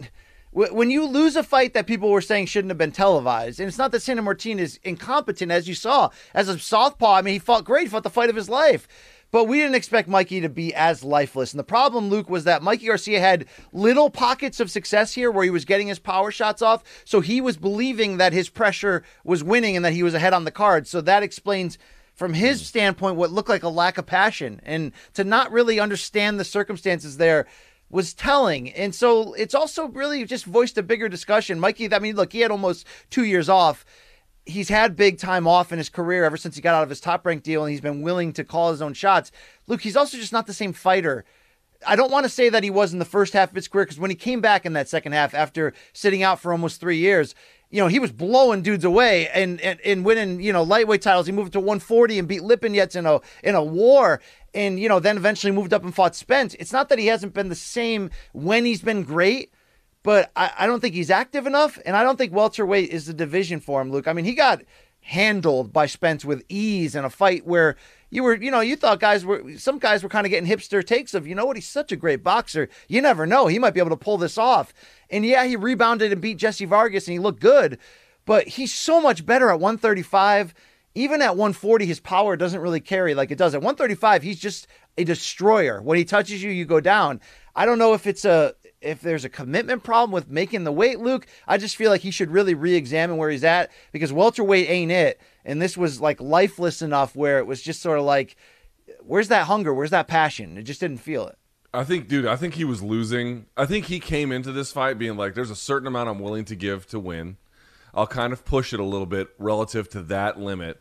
But if it requires anything other than that, I'm just not really going to try. I think he feels like he can rebound from this with some other fight, which he, to an extent he probably could. He's still got some name, and some people still care about watching him compete. There were only 8,000 people in attendance for this fight anyway, which I guess is even a pretty good number considering what they were trying to sell to the public. Yeah, But- that was a success, dude. They packed that baseball stadium. That was Yeah. a good crowd in Fresno. It was them decent. credit. It was decent. Uh, but the point being is, I, I there is you can't convince me that he was trying to win that fight by the tenth round. I think he was trying to like just hold on long enough where he could kind of smile his way through the result and then get another fight down the road. Because on that day he knew he was beat, and I don't think he cared that much. But we'll have to see how things go. That well, this was fight doesn't. shocking. This, yeah, as bad as this loss is, obviously doesn't kill him and ruin his chances. But you know, there was talk coming into this fight that he would move down to 40 and take on Josh Taylor for all four belts. He also had some public interest in fighting Gervonta Luke. So I wonder if this loss, you know, it's going to hurt him financially, but I don't know if it's going to take him out of those conversations completely. No, I don't think it does. I don't think. In fact, in some ways, it could make him more of an attractive opponent, d- depending on what we're talking about here. But in terms of Mikey Garcia, the four weight world champion, where could he go to ply his trade? That question to me is a lot less intriguing. It's a lot less intriguing. I'll put it that way. damn All right. right. With uh, that out of the way, BC, it's time for us to take questions from the audience. It's time for DMs from Donks. Hee haw, hee haw. My daughter came home and did not make a bunch of noise, which is amazing because she woke up at four this morning and wouldn't let me go back to bed. And so I thought for sure she would come back to the house after going to the park like a maniac who needs a hit of meth. But no, BC, she doesn't. It reminds me of your pre-license days when she was a, to- a young baby and you would get zero sleep and come in hot off the train in New York, angry as hell, Luke. No selling jokes, not because you understand the pure art of comedy, but because you hate anyone who steps in front of you. Those were the days on early MK. you know? I was tired, bro. I was existentially tired those days. Now I just know sell your jokes because they're bad. All right. Um, I'm, te- I'm teasing. I'm teasing. All right. From at underscore Z- Zatarain. Is that, is that a rain? After Nemkov's performance, BC, does your perception of his chances against Jan change at all? Uh, well, look, if you're going to focus on him getting caught by a punch and getting dropped, then, you know, against somebody as patient and powerful as Jan, yeah, I believe if, uh, while I don't want to focus on that one hiccup there, that certainly illuminates what potential chances he can have against a finisher like that. So could he be favored against Jan? I would say no. But Luke, I don't think, and you sort of alluded to this, that Nemkov is out of the conversation that he has a chance, if should he win this World Grand Prix, to sort of exit that hold up the million dollars, the, the title belt, and the tournament championship uh, claim and say, I'm the best light heavyweight in the world.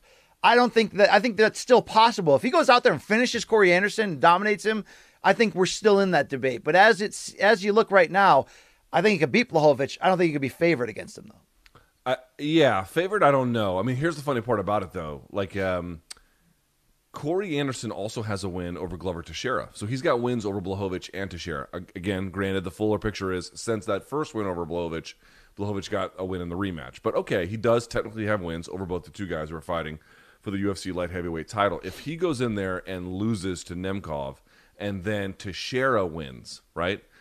Do you can you claim he's the best light heavyweight on earth? I think at that point you could. You can. You Yeah, could you could. reasonably, but if some of the other circumstances don't line up, it's not a question of how he does against Jan. I, I don't know how he's going to do against Jan because they're not in the same organization. But could he still reach a similar status by virtue of some other Yeah. circumstances? Yes, he could.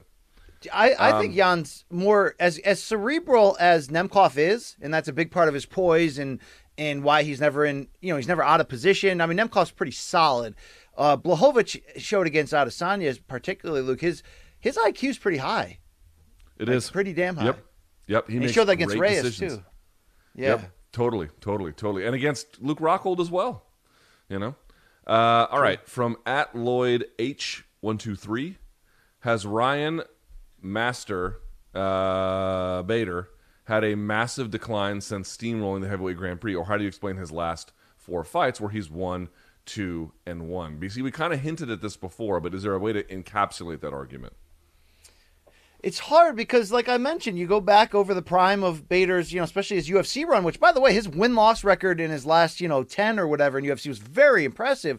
But he would lose big when he steps up and makes an early mistake. So it's not absurd to see him go out there and lose to somebody the class of Nemkov or Corey Anderson. And even in this regard, as shocking as it was to see Anderson land one punch and kind of finish him, it, it's a bit of same as it ever was, Luke. Even if we both agree that, you know, he's probably lost that step enough where he was as an elite light heavyweight just, you know, two years ago. Okay, he's not that anymore at 205. But I, I refuse to believe until I see some some legit heavyweight fallback too that he's significantly washed from those days, Luke. Yeah, to me, it's like you could make an argument that there's not much of a departure, right? So he lost, even when he was a UFC, he lost to Glover, Lyoto, Tito, John Jones, and Anthony Johnson. Since then, he's lost to Nemkov, who I think is absolutely at a bare minimum on par with those names. Number, not John Jones, but, you know, Anthony Johnson. For, uh, is Nemkov as good as Anthony Johnson was in that fight? Different skills, but yes, I do think he's as good. Um, he beat Lyoto, fine, and then he lost to Corey. Okay, the Corey one was surprising for certain things, but Corey is is a lot better. In some ways, I don't see that as necessarily out of step. It's it's the losses kind of close together. His only other pair of losses close together like that was Tito and John Jones, and the Tito one was kind of accidental, but he was coming off of the Jones fight.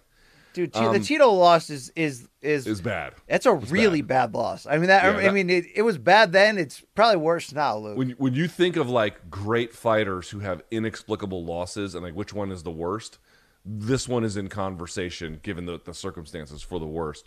So what I'll say is, BC, in certain ways, the situation I think you rightly articulated is not that different. On the other hand, that they're happening in close proximity, that he is getting to 38. You just wonder what could be done to get past that level to like get rid of that. At this point the die is kind of cast and you just kind of have to live with it. But as you indicated you know i think he's smartly playing this where if things don't work out light heavyweight could he go to heavyweight and win for a while? Dude who do, do we really think that bader has no chance against valentin moldavsky i don't think that. I, I think he can very much win that fight. So you know uh, maybe he's not what he once was but the idea that he's just trash to throw away seems a little premature it seems all right. misguided, Luke. Mis- misguided, wrong. How about from at Buzz the Blogger? What is more unnecessary? BC pushing the drug rug merch or Luke giving 17 spoiler alert warnings before an instant analysis episode? Now, in my defense, BC, the reason why I do this is because if I don't believe it or not, which you just can't believe, it's like who would even care about this video other than people who want spoilers or whatever? No, dude, they get fucking bitter if you don't put a preamble at the here- beginning. So. Here's a here's just a reminder. The world revolves around none of you spoiler alerters. Look, do I want you to spoil the new Star Wars film ahead of time? No, keep that shit away from me. Do I want you to even spoil reading the Dave Meltzer rag which big superstars are going to come back in a month? I hate that shit too, okay? But if a sporting event or the premiere of a television show happens and you don't watch it live, like that's on you. And if you're going to make that choice not to for whatever reason, and you're not protecting yourself by staying off Twitter or watching a freaking instant analysis clip, good Lord, Luke, never, ever, ever, ever, ever, ever, ever again say spoiler alert during an instant analysis clip. Ever, Luke. If that caused a mass uh, unsubscription, I'll I'll stand firm in that, Luke. Fuck them. Like uh, no, no. I'm, Stay I'm off with Twitter. You. I'm with you. I'm with you. I'm dude. I'm a thousand percent with you. These people who it's like, oh, the Walking Dead season's been out for six months. Spoiler, bro. Hey, how about this? Here's a spoiler warning. Your life is going to be disappointing to you because you're stupid and you'll never do anything right. There's a spoiler alert. Here's a spoiler alert. I didn't go You that how- far, Luke. I mean, I just went fuck them. You know, you're like, yeah, okay, all Here- right. here's here's a spoiler alert. You know how you are deeply unsatisfied with the condition of your life? It's never gonna change. Spoiler alert, because you're a fucking loser. That's why. There's your spoiler alert. But if I don't do it, dude, they get so bitter. They get I get you can't believe. I mean, who is going to seek out on YouTube an a, anal- analysis video and then be like, I want you to provide this analysis in a dramatic way, which never actually tells me who won until Yes. the very end? What is this like? What is this like old time radio? I mean, what are we doing here, Luke? You know what I mean? I'm with you, bro. I'm with you. I'm with you. But what about the idea about you uh, unnecessarily pushing drug rug merch? Are you pushing drug culture I- on, know, our, on our here's the deal. I, I'm gonna. Uh, how about this? I guarantee you the drug rug will sell out on the first day. I guarantee you. Okay. I think I think And you're then right. and then I think you're right. and whoever sent that in, then then we'll find. As Luke would say, then we'll find out what time it is. That's right. What time it is? All right, from Lundy House, Lund House. I cannot believe they put this in here. All right, how many times each day do you guys check the fighter and the kids subreddit? I'm surprised this made it to uh, to air, but uh, here we are, BC. As the chairman of the board of, uh, uh, what do you think, BC? Uh, they're they're very passionate fight fans, Luke. Um, you know, I've, I, uh, you know, I, I, I've, uh, this is like BC. Can I see your search history, please? Okay, what I mean, are you just looking at nude broads, or are they in action? You know, like what are we doing here? Uh, Uh, I've Uh, definitely Luke- been there before, and they Well, I've definitely definitely don't been like there the during this- the kid. during this recent war, Luke. I mean, we have many reasons not to talk about this, but what the hell's going on right now, Luke? In this Well, rivalry that's Here- gone here's public. what here's what I'm trying to do to the best what of my the- ability. I am trying to just la la la la la la my way out of this. I don't know if that will work, but I am certainly trying. I'm letting. Uh, I'm playing. I'm going to be Switzerland here. Y'all want to? Y'all want to? You know, the Allies and the and the Communist Army. Y'all want to beef over this? Uh, or I should say, allies with the Communist Army, and then the Germans on one side with everybody else. The y'all can do this. I don't. I don't. I'm gonna just. But yes, if you've never been there, I was be like, um, who the hell is they John don't like they don't like Brendan. No, they. I thought they did. That's why I got into that channel at first. I'm like, oh, this is cool. They got this whole this whole Reddit board that like supports the show and like goes, you know, and yeah. How it long? How long turn. before our our subreddit turns into the same kind? Look, the, the- I don't. That's my MK goal every day is is to not turn my back on the people, Luke, because we Yeah, are, dude. you know, they. Matt, like when you and I do this show, we're really just crowd surfing on their hands. Like you feel that itch right It's there, true. Luke, in your crack. That's our Yep. that's our fans just holding us up and, and probably molest, maybe getting a little little you know a little treat on the way by, Luke. A little, a little, a little creeper shot. Um, Yeah, yeah. Anyway, moving on. There you go. Uh, at Jonah Griff underscore. If the Eagle Globe and Anchor make up the Marine Corps insignia, what are three images and symbols that would best represent MK on new MK insignia? BC, it has Well- to be a gummy edible. I was gonna say hot dog, but uh, yeah, I mean we do have two symbols in our logo, Luke. We have the rising sun, which is sort of the light that I try to bring to this show, and then the fist, Luke, which is that detailed fight analysis that all those P1 hardcores with no sense of humor not only consume on this show, but then write in the comments, man, this show would be a lot better if BC wasn't on it, you know. Well, that's not true. You wouldn't be better without you on it. But uh, is there a third one that you could add? Um, I, I guess a donk, E. No, I don't want to do the donk shit, dude. It's so played out. Um, it is very played out. It is very played out. I don't know if there'd be Uh, a third one. something phallic, Luke, I, or maybe a maybe a rake, Luke. Yeah, the back scratcher. Yeah. Your beard. Are Well, you Luke, growing y- the beard out? Yeah, I'm growing it back so my wife doesn't leave me. She she hate Luke. The you know like you've well you've never done it because you know when was the last time you shaved your beard? It's really like a de- before you met your wife, right? 2009. Okay, so you your wife. So wait, your wife has never seen you in person without a beard. She has seen me. I had I uh I did not have a beard when I first met her. Think. I think that's, that's, right. an interesting factoid on the on the history right there. Wow. I was gonna say if you had shaved it off and just walked in the door tomorrow, your wife would be like, "Oh my god!" My wife gets like that, even if I don't have the five o'clock shadow. Luke, I don't know. That you know, they women like what they like. Luke, all right. They, they like what they like. Uh, okay, BC. That's I mean, that for- explains. Yeah. Yes, that is it for um, maybe a Pepto Bismol container. I don't know, something like that. Probably a marijuana leaf. I think just behind the sun and the fist, something like that. BC. Is that a fair assessment? I think all the rug? smoke has know. that. All the smoke has that on, on that IP on lockdown. I think, Luke. Yeah, it's working for them. So let's just steal from them. All right. Yeah. With that out of the way, BC, it's time for when we watch uh, elderly abuse. Take it away. Yeah, the, the, what- this is what I do every Sunday. I uh, I scour the globe, the internet, for the good and bad, the highs and lows, and the in between, maybe even the ugly of combat sports and beyond. For this week, it is. Have you seen this shit? Well, have you? Oh God. Uh, UFC Fight Night in Vegas. Luke Jim Miller, we talked about earlier, walked away a walk-off winner in his 38th trip to the octagon. Let's see this finishing shot. Good God.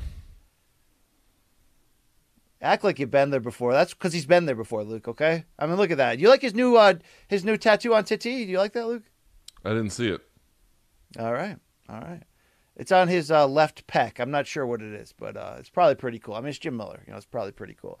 All right, Luke, let's go uh, mention Nate Landwehr can take over an interview at any time with his uh, Hick from French Lick persona that I that I love, Luke. Uh, let's hear the train talking to Michael Bisping after the fight. I don't think I expected a submission. I don't ruined my credit out here in these streets, baby. I, I still got power in these hands. That was a one time and off. I just wanted to show y'all I could do that there.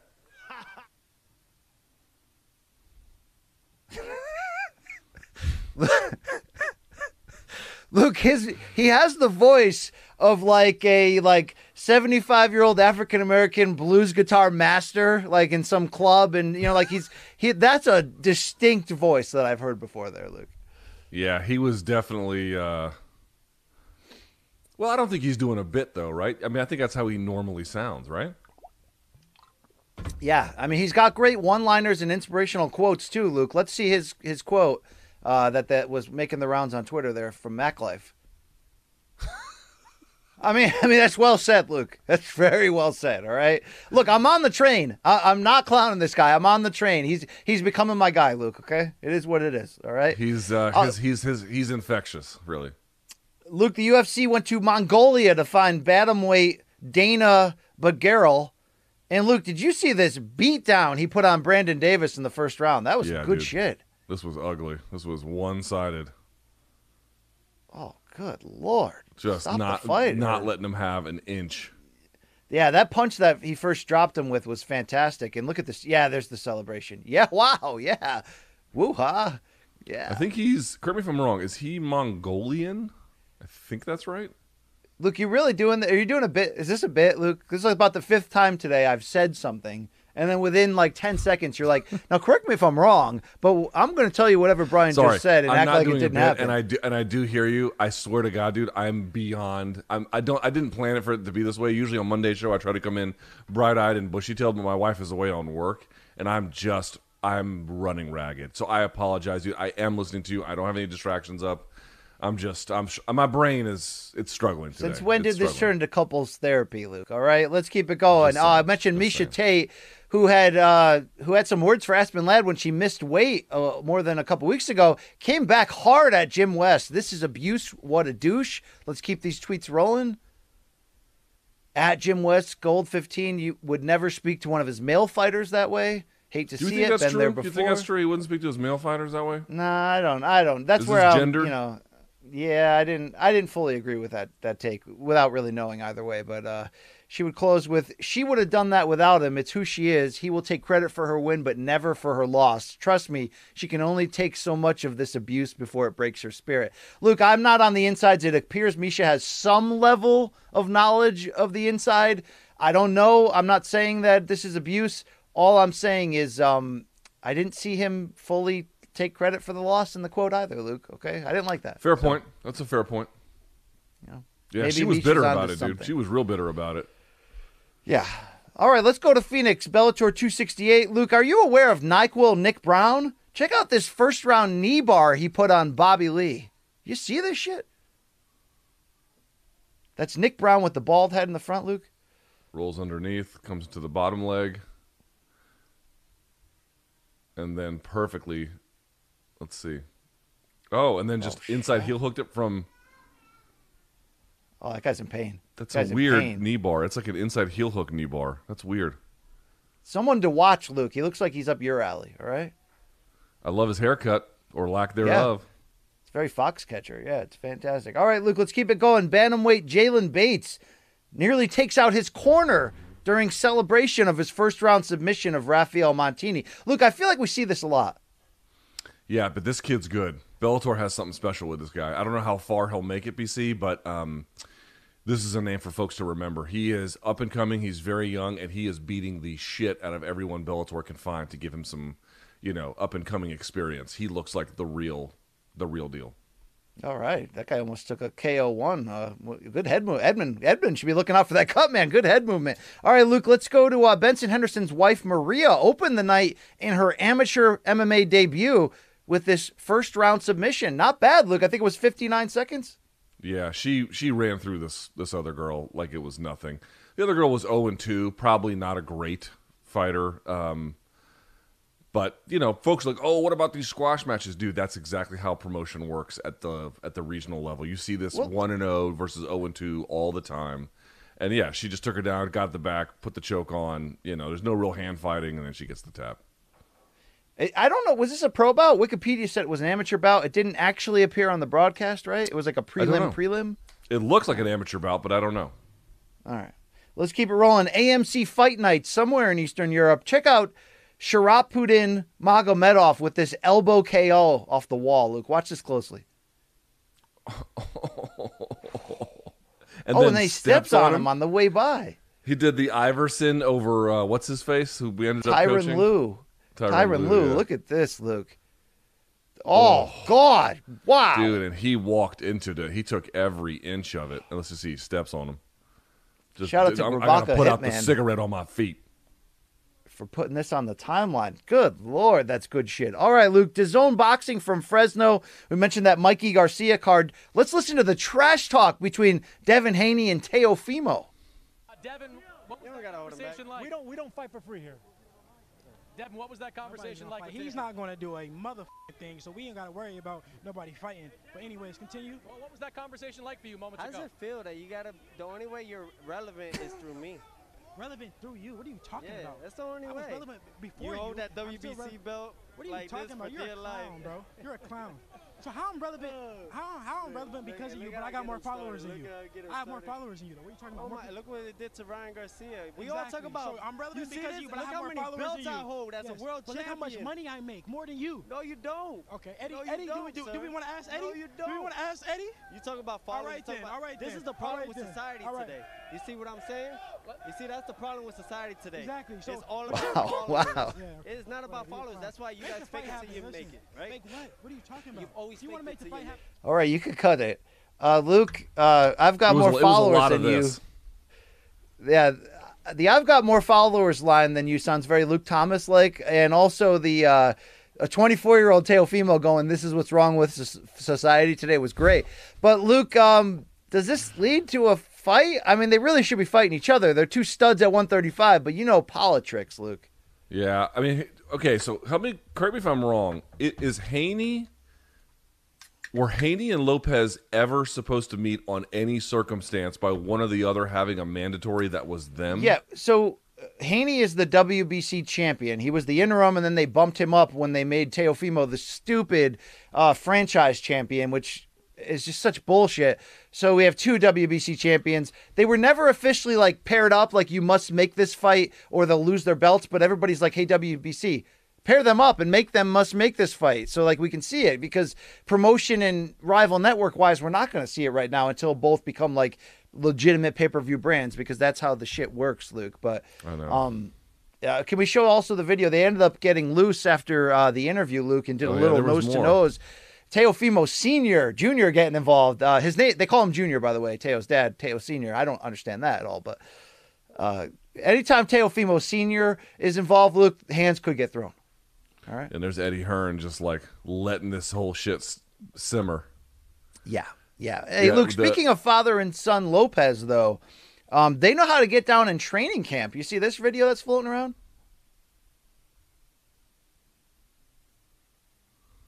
This is you and me after recording a show uh, in studio. Yeah. That's you and me the day you got that uh, medical license, Luke. Yeah. Yeah, I, I mean, show me the lie. I, I don't see it. All right, back to Fresno for that DAZN card. Look who uh, showed up in attendance, Luke. Wow, look at those moves. Look at those tail moves. That look at that. Look at that, Luke. He's almost crip walking. What? Damn. Oh, Yeah, okay, dude, okay. Uh, the dude, that dude's athletic, bro. holy shit! I didn't even know that was at the end of that video. All right, Yeah. next one, Luke. Hey, Nate Diaz taking the fights in in Fresno. Luke, your thoughts? Hey, does Nate Diaz like the color black? I can't tell. Him and my dad have the exact same wardrobe. Luke, you're not far from being a black jeans no, and no, black I, t-shirt I, guy. I am, I am uh, on the same, I'm on the same uh, trajectory, but it's funny. All right. Uh, Luke, also, uh, when that Mikey Garcia loss happened, this was Ruguru's response. Cause oh, I see. So they believe that if he had won that, that That Grey would put up the money. in line. Yeah. That they would have put Mikey Garcia against Ruguru. Probably because DAZN could not fit it in, I guess, budget and date wise. They couldn't put up the money for it Hmm. to make uh, Ruguru the opponent. And now he lost it, it seems, Luke. So, uh, yeah. All right, Luke. Uh, top rank boxing. It was in San Diego on Friday.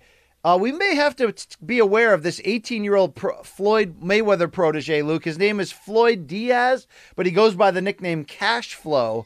Uh, Floyd found him in Vegas. He seems to be a rising prospect. What do you think about this Michael Myers esque Halloween mask and knife to come to the ring with, Luke? Yeah. What's weird is that he's doing it when there's no one in the audience. Look, the stands are like completely empty. I don't know where this was, but there wasn't anyone there. Look, there's one donk right here to his right. Watch this. There he is. Where's everybody Yeah. else? All right, Like, uh, Cash It'd be a little Flow- bit better if there was like an audience, but there's not. Uh, Floyd, but it's a good name, Floyd Cashflow Diaz. Luke, he would go on to drop Jose Ramirez and take a four-round unanimous decision to improve to four and zero. Oh God, Seems That's- a little bit brawly. that's some sloppy shit, Luke. Wow. I mean, cash flow, Floyd cash flow there. I mean, he did get the win, Luke. So uh, we'll see what happens on his development. Also, deep on this top ranked card, you want freaks, Luke? Six foot nine heavyweight Antonio El Gigante Morales made his pro debut. Look at that tall drink of water. El Gigante wasn't that a professional wrestler from our uh, high school days? Yes, yes, it was. He was one of the worst in terms of being able to walk or move in the history of the uh, of the genre, Luke. Do you remember he wore that that giant man suit that had like the body parts on it? It like was yeah okay. Uh, Luke, I couldn't find video of it, but this fellow uh, Morales would go on to score a TKO one over this guy with the big moobs, Luke.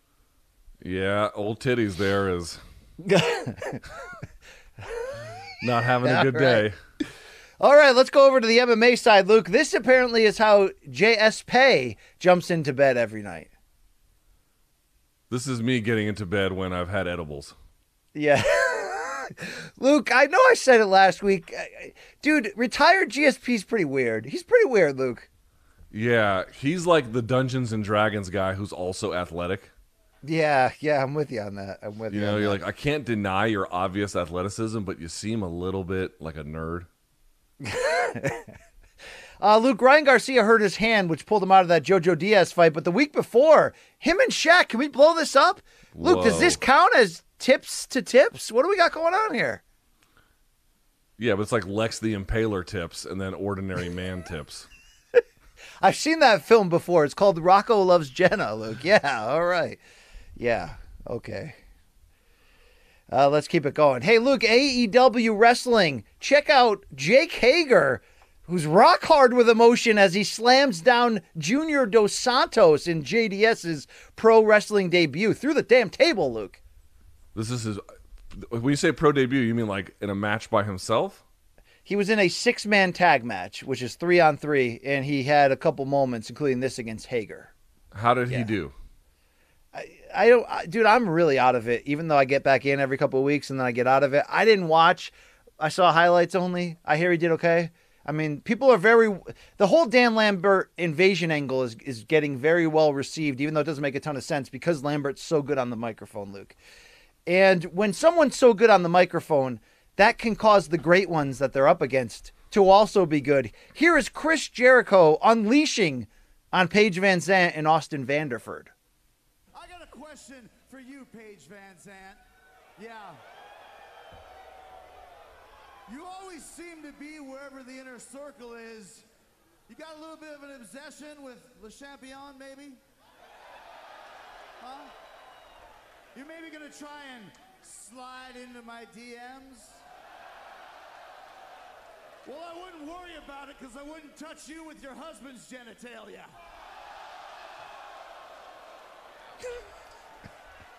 Pretty heavy words here. Uh, also, I don't believe him. I think he would. I also see you taking a lot of pictures for your Instagram. What kind of a filter do you use? Clarendon, Juno, Bimbo, or bitch?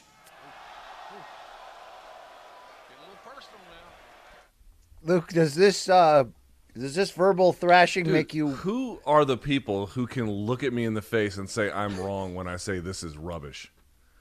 Like, I thought I thought you would have enjoyed that, Luke, okay? why would I enjoy bad insults? Like they're not even Yeah, good. well, yeah. We we usually enjoy bad insults on the show, Luke. I'm sorry. It's kind All of right, yeah. but they're uh, but they're our uh, bad insults. They're I to, our okay. Don't know, bear yeah, witness to our. another's. All right. Hey, back to the action, Luke. There was a boxing card called Crypto Fight Night. Check out Sajid Abid with this nasty KO coming up here. Nasty, See how he, I tell you. he actually rolled under the hook. Did you see that? Oh Jesus! Oh my God! Stop the fight. boy, Sachin over there not having a good day. Yeah, just Yo, there. Sanchin got the. there. That was like five extra p- shots that Sashin got from Sajid, Luke. I can't wait till NFT fight night where everyone gets paid in NFTs, aka scams, and no one goes home with any money. Luke, I told you the the Rolly Romero training camp would be a ri- wild ride. Here's what Rolly's been doing on the weekends. Dude, I tell you what. I tell you what. Sign up for KO's Devin's biological father. I tell you what about this guy, Rolly Romero. BC has this a million times correct, which is for as long as the fight promotion and the fight itself lasts, it's going to be hilarious. And then this dude is going to take one of the all time great knockouts of our lives. It's, it's going to be Uh, amazing. Here's Rolly breaking out his Gervonta Davis uh, pinata, Luke, on the streets. Ah, very and clever. uh, very clever. yes, Get it? He's wearing a bra. See that? That's that tells you. I'm not saying it won't be cringe, but uh, oh god, they're running oh, over it, Luke. Jeez. Oh, the car. Oh man. Oh wow, wow. Uh, yeah. Well, How much to get that tweet tattooed on your body somewhere? Luke. I mean, this is pretty corny, this shit, but I love it, Luke. Okay, it's uh. I like yeah, the guy I mean, with look, the accordion. The guy with the accordion in the back is really the MVP here. Oh yeah, I didn't even notice that at first. Wow. Okay, Luke. Uh, let's go over to not your dad, but somebody's dad. It's having a 50th birthday party. Shout out to Padre right here. Oh no. Padre is uh yeah. Oh Jesus. Oh Jesus. There's like three torn ACLs. One Look, he's death. got he KO'd himself, Luke. He he knocked himself out. This Bro, looked look like this- Romero look at this- Weidman. Look at this Yeah. footwork. Blah. Oh, knee to the back of the head too by that mariachi guy. Wow, Dude, the guy, the dad is laying there like he got shot. Uh, dude, Watch. he's out When- cold. Knee to the back of the head, Luke. Oh, is that what it was? Because he just looks It's gotta like be. He, he got killed. Bop. Look at him. Look at Oh, him. Look at that. Look at that. Look at that. Look at Senor Barriga right there. Get get Padre an undershirt, please. Go, hold off on the taquitos. Yeah. All right, Luke. Uh, let's go over to the playground. You said your your daughter loves these. Uh, here at this playground, you can learn sex education while you slide. That has to be photoshopped. That has to be photoshopped. Talk to your boy Slash. He's been a very interesting IG follow, Luke. Okay, All right. that's all I got to say there. Uh, Luke, you love it when dirty dancing goes wrong and white people try to Swayze themselves to uh, neck and back injuries. Yep. Here we go. You deserve every bit of this. You. She's had the time of her life. Up, To be fair. bop. Oh, oh God.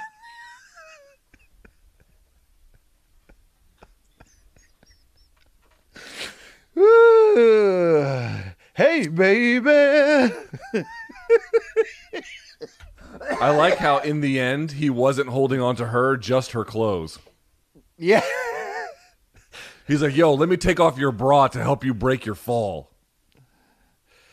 Oh boy, yeah. I mean, you know, you know, he is the one man that she can't get enough of, Luke. Okay. Dude, you know what? Practice your break falls, kids, because All uh, right. it's gonna prove valuable. Luke, good story here. Boxing in England over the weekend, Chris Eubank Jr. finally made his return. And while signing autographs on the street in Newcastle, can we blow this up? Luke, I know sometimes fighters have, are asked to sign a boob, sign a baby, but check out the gall on this one fan. If we can get through these youngsters first, Luke. This guy showed up with his microwave. What? Yo, And I, need you Eubank to sign my, I need you to sign my motherfucking VCR. I need you to sign my Betamax, please. Yes, yes. Yo, my Foreman grill. Can you sign that shit though? oh, that's great shit. Anyway, Eubank would go on, Luke, to score a fifth round TKO, but the bigger story was this was his first fight since the loss of his brother Sebastian. So not only did he honor his brother with his robe, but he um, dedicated the fight and had his nephew Raheem, the, who was the son of his late brother, right there. Uh, this was a good, good wholesome moment, Luke. That's cool. Yes, I did see this picture. hmm Good for him. All right. Uh, Luke, we've heard of a shotgun wedding before, but how about a gas station wedding? This is my kind of couple. Can we blow this shit up? Wow. Yeah. It's good that brothers and sisters can find the kind of convenience to get a Mountain Dew and a bag of chips while marrying one another. This is real, dude. Oh my God, this is it. Hey, I've seen her. She on BKFC, Luke. BC, Wow. we should get we should get gay married doing this. Tiger King style. Look, we got to do it in, a, in a in a 7-Eleven or Cumby. We got to do it. We'll make Corey and Gaff also marry you or something like that. You know, there's gonna be three of us in the pink shirts. God, in the so pink good. shirts, yeah, with the cowboy hats, and then we'll be just like for like the after party, we'll be catered by like Doritos and uh, Uh, Bang yeah. energy drink or something. Yeah, you know, I know where they're going for their honeymoon, Luke. Okay, liver treatment, right? You know what? And by the way, who is the guy who is marrying them?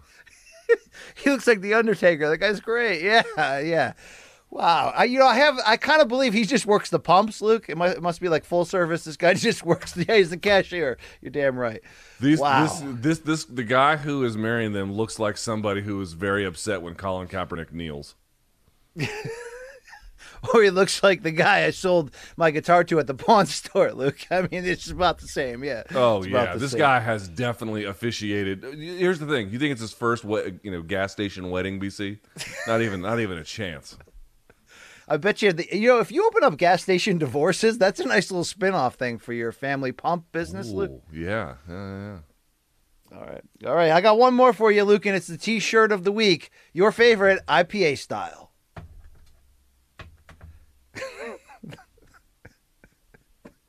Is Is this is this your dad or something? Who is this?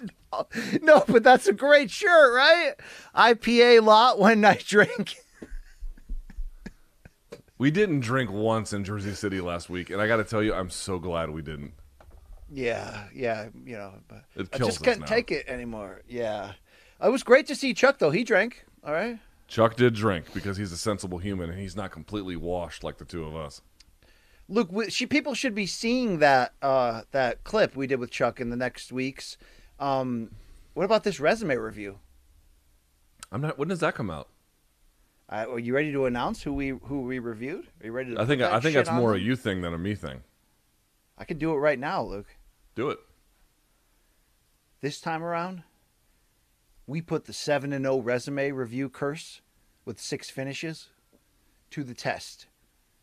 When we look at the four division championship career of the biggest pound for pound star in the sport of boxing today, Saul Canelo Alvarez.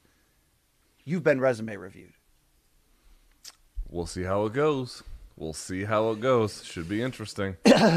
Luke, Uh, that is a um you, you know, that's basically Luke saying like like you know that the Jennifer Love Hewitt meme from uh you know, I know what you did last summer, you know? Yeah. Saying to the heavens like, you know, if you're if you hey hey curse, if you're real, then then smack that L on my boy Canelo. I'm hit my hit my boy Big Red where it hurts, all right? Oh, you oh, you think you're a plus 700 favorite, Canelo? I'll show you. Is that it for have you seen this shit? Yeah, that's it. All right. So that means it's time for odds and ends. What do you have for odds and ends, BC? Uh, look, we didn't hit up a much of a boxing preview last week because the fights were of a certain level, although they proved very entertaining. And Friday night's top ranked card. Here's what I'll say, Luke.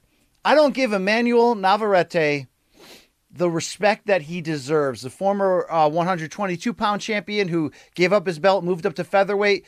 Luke, it seems like he's headlining an ESPN card like every damn week. He's so active. He fights every three months on the dot. And you know what?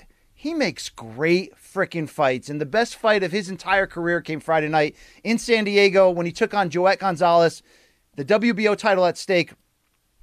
This was a blood and guts war that will be in the conversation for fight of the year. And the reason why is Joet Gonzalez, Luke. Even though I'll, I started this praise rightfully saying Navarrete is a guy we sleep on. He's he's he's got one loss and it was like 15 years ago. I mean, here's a guy who's really fun and he's great. But Joet Gonzalez, who we saw lose to Shakur Stevenson for his featherweight title opportunity before this, and also Luke, he didn't just get owned by Stevenson. Stevenson was dating his sister at the time too. And There was family drama. I mean, it was just a rightfully so. I think we looked at Joet as saying we know who he is. We didn't know who he was, Luke. He came out balls glazed, if that's even a thing. And he brought that shit. And Luke, he had vicious swelling under his right eye. He had two cuts around it early in the fight, and he fought through that shit to really push the pace and make it a close decision. If anyone hasn't checked this fight out, it's worth your time. Just blood and guts battle at 126 pounds. Our boy Navarrete with those crazy long arms, Luke, he's tough to beat. He's not technically perfect. He's not necessarily a slugger. He's not necessarily a boxer, but he comes out there and he fights. And uh, this was a this is great theater. So shout out to these two. Yes, I have not seen that one, but I look forward to watching it. I was still blown away by the Sandor Martin performance. Uh, for my odds and ends, BC, I don't even know what to say about this. It's like partly it's like if you commit crimes in in in uh, European parties, does it even really exist? Uh, but McGregor has allegedly, and we should sort of note allegedly here, punched an Italian DJ who he was partying with over the weekend. The way it is told to us, I can't even pronounce this donk's name, but the way it was told to us is that the two were hanging out after McGregor had one of his children baptized at the Vatican, if you can believe that.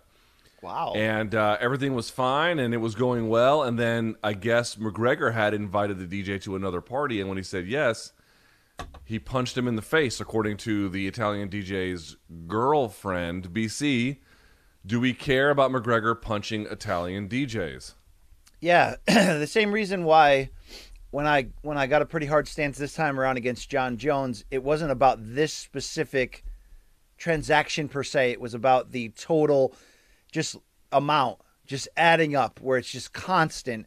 and where you know again a regular person would would get a little bit more than a slap on the wrist at this point what is going on here look dude are we at that level maybe you can debate the serious nature of the crimes and put you know mcgregor's recent run against jones I you know uh, good, good God, which sins are better, which sins are worse? They're both pretty bad, but Jones has had some pretty severe ones within there. Uh, I mean, didn't he just fight with one leg, Machine Gun Kelly? What the, what are we doing here, Luke? What is wrong with this guy? Yeah. I mean, we're having, like, a midlife- Francesco, I think it's Faccianetti is how you pronounce it. Faccianetti, I'm not sure. Christ, Um, Christos Christoforos, the Italian yes, uh, yeah, the guy designer? from Waze. Yeah. that dude. Uh, that's the DJ he punched, who I guess is famous. It's like, dude, you know, this is we're back to the. Dude, if you're just beaten up, if you're trying to start fights with old minute bars or Italian DJs or you know MGK, who looks like. Uh, if heroin and fentanyl was a person, it would look like him. Uh, Oh, God. Wow. He I mean- doesn't. I mean, that's like that's like you and I sitting out in a park, like enjoying the breeze, and then you pull out a gun and shoot an animal, Luke, and you're like, "Yeah, they were annoying me. sorry, sorry about that." You know, Uh, in any case, you know, he just looks strung out, but he's not a fighter. He's just an ordinary person in that sense. You know, this is who you're trying to routinely get into conflicts with, dude. Something's wrong with you. I, you know, what what is it in this particular case? God only knows. But it's just another t- another like tick on the list of things where you're like, dude, this is this guy ever really coming back in the way in which like the real Conor McGregor comeback, where he can be something approximating what he was against Eddie Alvarez or something like that. Is that guy ever coming back? I don't think that guy's ever coming back. I think those days. no, the absence in this case has not made our hearts grow fonder, and I think it could have been. If you know, I've compared this before to like you know when we look back in hindsight after a breakup when we were the one who got broken up, and then you're like, man, if I wish I could have those you know eight months back of when I just sat around did nothing and was sappy on the phone all the time. Um, you know, you had to you had to get through it. You had to grow, Luke. But you wish McGregor can look back and have not given us any insights to his psyche, his healing, his recovery, or any of that shit from this injury, so that the time would have been fonder to the badass that was once in there and we we we kind of hope and want is still. I'm not so sure. Uh he's taken constant steps back in the court of public opinion in terms of where he's at and could be at after this injury and you know his character and makeup and all that stuff. I mean it's just been just constant shit. So if i was running his pr and had a influence in there it would be like uh yeah can we uh can we please can we please uh, just get this guy, you know, fixed and get them off the? Uh... But uh, you know, Luke, it feels like. I mean, do you feel like we're in a runaway car without brakes, going to crash badly at the end? Yeah, just to see. Uh, yeah, what this one in, individually means hard to really know, but like, where am I most curious? I'm most curious to see how this ultimately plays out into one big event, which it will. What that will be and when that will be, your guess is as good as mine. But it's it's going almost all of these, unless there's real reformation, dude. Almost all of these end poorly, you know. Although I will say he's also had a series of like okay, dolly throwing notwithstanding, he's had a series of these smaller incidents all the time. Punching the guy in the pub, this one, the Miami cell phone thing. You know, he tends to get into these little small skirmishes Mark that never seem to amount to anything. Yeah. Goddard jumping in the cage, that whole thing. Um, by the way, our staff is now telling us this far too late, but uh, Jan Blachowicz tweeted about how Corey left the UFC and is now claiming to be the best. Quote, Jan Blachowicz says, Hold up.